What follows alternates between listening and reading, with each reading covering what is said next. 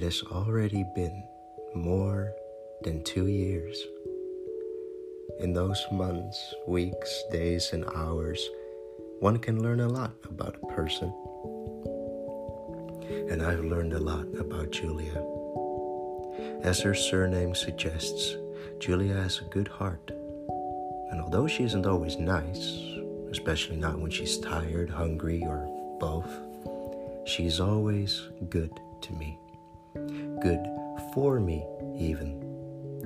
With her having my back, I've noticed that I've grown as a man. I've become slightly more mature, slightly more confident, slightly fatter too, because I've also grown horizontally in a physical sense.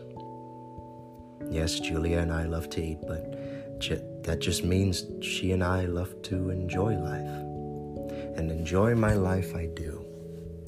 I firmly believe couples should find happiness in the little things, from relaxing in bed to doing groceries. And as we both become ever more entwined with each other, we also become better in tune with one another. Although we are still our own people, Julia and I have also become a unit. From dividing chores to splitting bills, we help each other out. And I can laugh with her. Because by God, Julia is the funniest woman I have ever met. I must say, Julia's sense of humor comes with a biting aftertaste.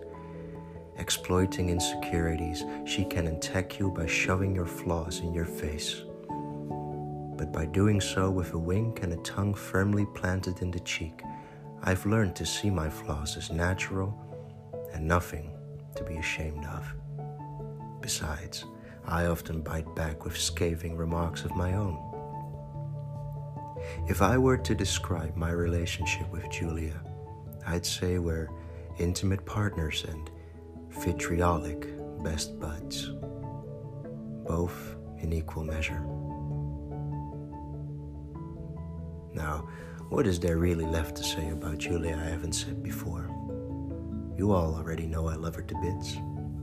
Well, maybe I can say this. It ain't flowers and sunshine all the time. There are darker days. Disagreements, disputes, anxiety attacks.